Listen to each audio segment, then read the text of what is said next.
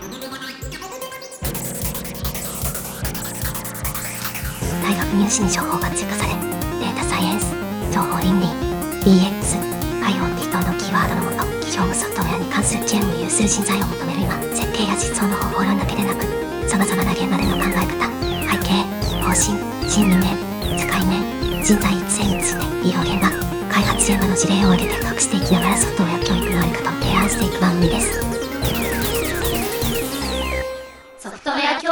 育のオーディナリ大作戦。こんにちは、小選ぼの岡田です。はい、えーこんにちは、フォンドの藤田です。藤田さん、今回もよろしくお願いします。はい、よろしくお願いします。今回はどういったテーマでお話しいただけるでしょうか？はい、えー今回のテーマは、えー不協和音の世界です。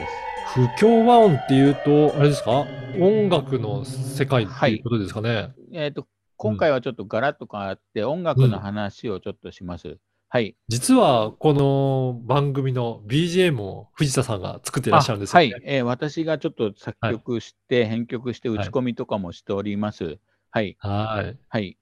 ぜひそういったね、音楽のところですけど、これはどういった不協和音っていうと、はいどういったことなんでしょうかね。不協和音っていうのは、あのまあ、これからちょっと音楽の話になっていくんですけど、うまあ、協和音と不協和音っていうのがありまして、協和音っていうのはあの音楽用語で言うとメジャーとマイナーっていうのは協和音で、メジャーっていうのはあのドミソ？うんうん。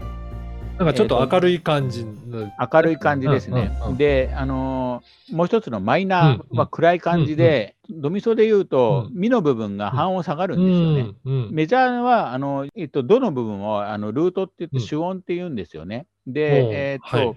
ソの部分を属音って言って、あの、うん。まあ、第5の音になって、あの、半音ずつ上げたときに、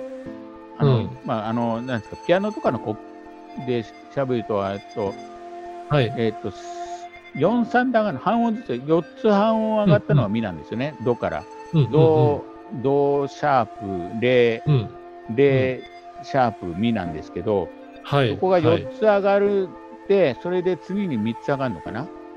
ファになって、えっ、と、ファシャープになって、ソになって、4、うん。3、うん4、3で上がる構造を、はい。あのーメジャーと言います。だから別うん。にレで始まっても 4, 4つで上がって3つで上がればうん。レのメメジャー。ではないるほであのどのメジャーとかレのメジャーってあの言わないであのー英語であのードは C ってなるんですよね。ど。うんうんうん C って言ってでレは D って言って CDEFGAB うんうんっていうように、あ B が C ですね。で、そういうふうに、うんうんあなってるんで、えっ、と、ドミソは C になります、英語だと。コなるほどコード。ね。うんで、コードって言います、このはいメジャーで、この3つ同時にお押すや、3つ、あのピアノで、そのドとミとソを同時に押すのを、うんまあ、C のメジャーコードって言います。はい。で、うんえっ、と、うん日本語だと、あの、波長長って言います。で、あの、英語だとうんうんうん今みたいに C, D, E, F, G, A, B って言うんですけど、日本の場合、明治時代に、ハニホヘトイ色でつけたんで、波長長って言うんですよね。よく聞いたことあるかなと思いますけど、で、もう一つの方、マイナーっていうのは日本語だと単調って言って、さっきのあの C から始まって、えっと、ミは、えっと、半音下がるんで、三つ三三個いって、で、次に4個いった場合、はい。3、4の構成が単うん。単調になって、破単調になるんですよね。はい。で、えっと、記号、記号とか、えっと、メジャーの場合は C そのままなんですけど、マイナーの場合はまあ C マイナーって、うんうんうん。C はまあ C だけでもあって、C メジャーって言ってもいいんですけど、あの、はい。英語だとそういう感じになって、で、まあそれで、あとはいろいろ種類があるのはどうしてかっていうと、あの楽器によって音域が実は異なってるんですよね。うんうんで、ピアノとかは、あのドミソで勉強するんで、まあ、C を使ったりする。いろんな音域、ピアノが一番音域が広い楽器なんですね。88巻もあるんで、そういう楽器なんですけど、楽器によっては音域が狭い楽器があるんですよね。で、その音域でしか出せないので、その音域に合わせて、そのルートを変えていくわけですよね。だからギターとかだと E, e から始まったりする理由は、まあそういうことなんです。音域に合わせてるからなんですね。音域に合うんわせても、まあ4、3になってれば、まあそれっぽく、あの、カラオケとか行くと、なんか、店長できる機会があるじゃないですか。これもあうんうんの C をあ D にずらしたりしてるだけなんですよね。おこの人の声の音域に合わせてやってるわけですよ。人も、うんうんうん人もそんな音域広い人もいますよ。あのうん男の人でも男の声から女の声まで出せる人もいますけど、はいまあそういう人ってまあ稀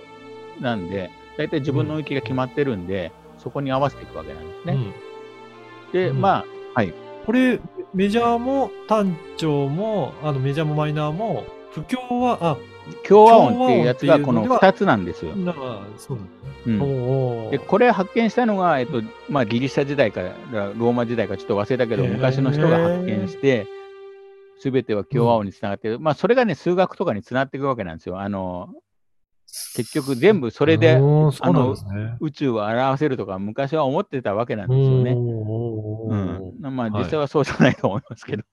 まあでも数式で表せるとか、そういうのが発想がきっかけになってきたんですけど、じゃあ、不協和音って何かっていうと、この音楽、メジャーとマイナー以外にも、あのいろいろ聞いたことあると思いますけどね。で、うんうんあの科学的に言うと、あの共振共振を、あの綺麗な共振するのはこのあのメジャーとマイナーなんですよ。で、うんあの綺麗じゃない共振っていうのは、まあ、不協和音なんですけど、うん要はこのメジャーとマイナー以外を不協和音って定義します。なるほど、そういうことなんですね。で、本当にガッて適当に押すと、あのうん本当にノイズになってくると思うんですけど、心地よい押し方っていうのもあるんですよね、この重ね方が。はい。うん。であの、に二六抜きとかいろいろ、まあ、言葉あったり、その数字がへ上ーあの一番最初の、例えばさっき言ったあの半音上がるってことが分かってるんで、一次が1、うん。次が2とか、次が3とか、数字が振ってあるんですよ。うん。で、あの、うんそこのうん。うん抜抜き方とかで、あの、あの民族テイストが出てくるわけなんですね。だ沖縄民謡とか、あの、なんですか、えっ、と、ヨーロッパの演奏法とか、ジャズとか、そういうのも実は、うん。その演奏コードっていう、あの、使う音が決まってるんですよ。この音は黒鍵は使わないとか、で、そうすると、その押し方の押し方しかやらないと、それなりの音楽になっていくわけなんですよね。あそれで雰囲気がかあの、うん。決まってくる。んですね。で。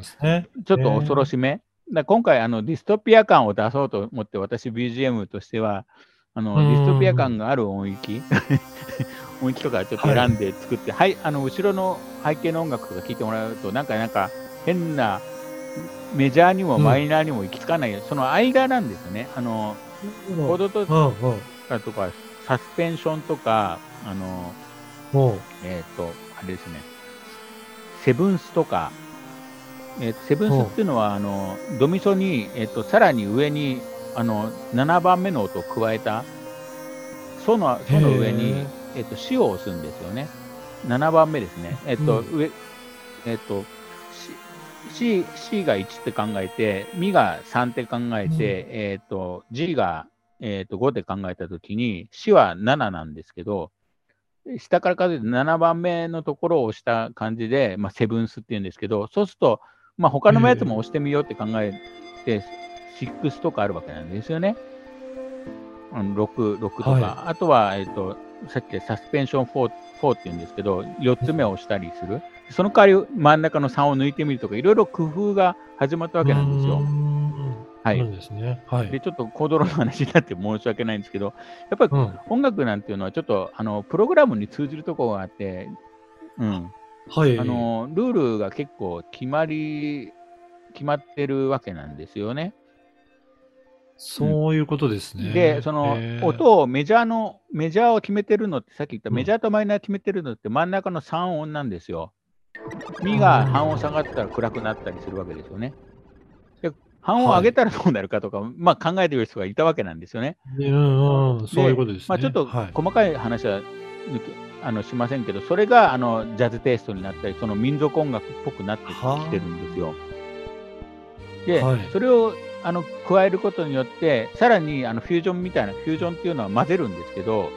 ジャズのテイストと、あのロックのテイストを混ぜるとか、おお、そういったこともできるその和音の、ジャズの和音のルールとか、まあ、ブルーノートって、うん。あのあこういうの音符のことをノートって言うんですよね。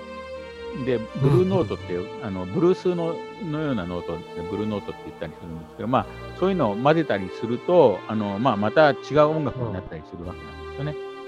ただ、あんまり混ぜすぎちゃうと、あのノイズになっちゃうわけですよね。でそこは調整があるんだけど、不協和音なんですけど、名前は不協和音、あの昔の定義がずっとあるから、協和音以外は不協和音だって定義が大昔に決まっちゃったからもうしょうがないんですけど、不協ではないんですよ、うん実は。うんどっちつかずなんですよね。明るくもなく暗い、明るいとも言えないし、暗いとも言えない。はい。っていうのを、まあ、いろいろ混ぜたのが、えー、と今回のあの BGM とかに使ってる感じですかね。うん、で終わり方とかも最後明るく終わりたい、暗く終わりたい、そうじゃない、うん、っそうじゃない。ていうのがありますよね。だから未来がはっきりしてない場合とかはそういうのに使うわけですよね。あのいろいろ。ろ他の,、あのす作曲方法あの、普通にポップスとかも聞いてみるとそういうの、まあ、使われてますんで、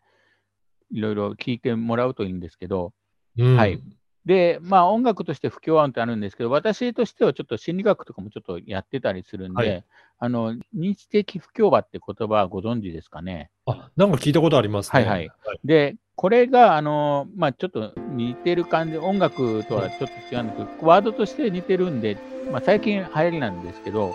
あの、認知的不協和っていうのは、あの、ある組織とかに、まあ例えば修行とか、なんかすごい訓練とか、うんすごい大変なことを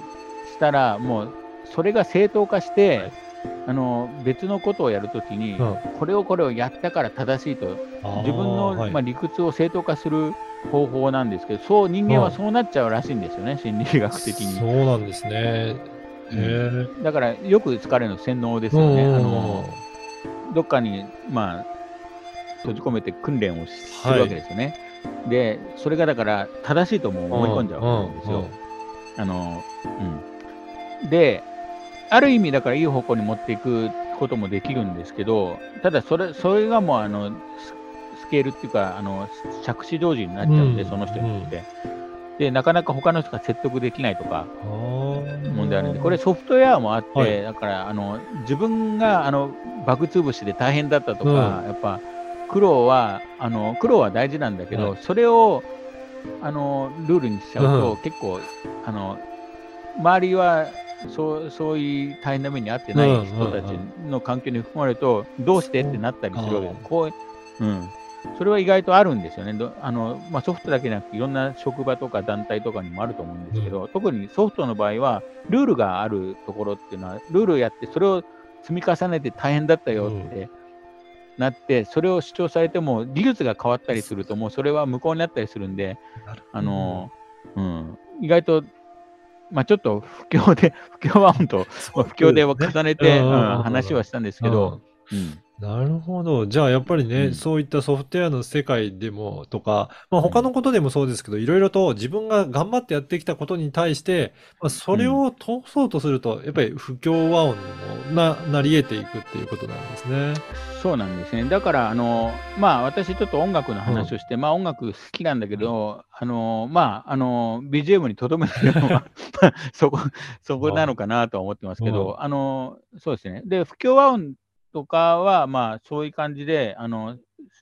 結局、世界観を表す、はい音楽とかもさっきのコード、コードとか、そこにす過ぎないんですよね。で、世界観でそこのジャンルで、まあ、違う店長とかをするわけですよ。違うところに合わせるっていうのも必要で、心理学的な不協和音も、あの、認知的不協和ですよね。もう、まあ、そういうのがあるって、まあ、なかなか説得するのは難しい。あの、一度凝り固まっちゃうと難しいんですけど、ソフトウェアの場合は凝り固まっちゃうと、いいものはまあできないので、うん。そこに陥った場合は、やっぱり、えー、と自分が認知的不協和になってるっていうのをちょっと理解するっていうのを、まあ、この言葉を覚えてもらって、ね。うん。あの、うん、ね、出してもらいたいんですよね。そうですね。いや、今日のお話から、本当うん。音楽の話だと、例えがすごくわかりやすいんだけど、なんか実生活とか、お仕事の面でなると、いや、自分はこれがいいんだっていう風になって、それが認知的不協和になるけど、まあ一応そこから発展して考えていただけると、うん。ちょっとしたそういった頭の理解に進んでいくのかなって思いますね。で不況って言っても本当に不況じゃないので、こう用語として不況なって使われてるんだけど、まあ、あのうまくやれば不況じゃなくなっていくんで、うんそこのあたりはうまくやっていただけると結構、あのうまく、結局これもあの人間関係っていうのが意外と大事なのかなと思ったりもしてます。本当ですね。い、やー今回もすごく参考になるお話でした。藤田さん、どうもありがとうございました。はい、はいえーどうもありがとうございます。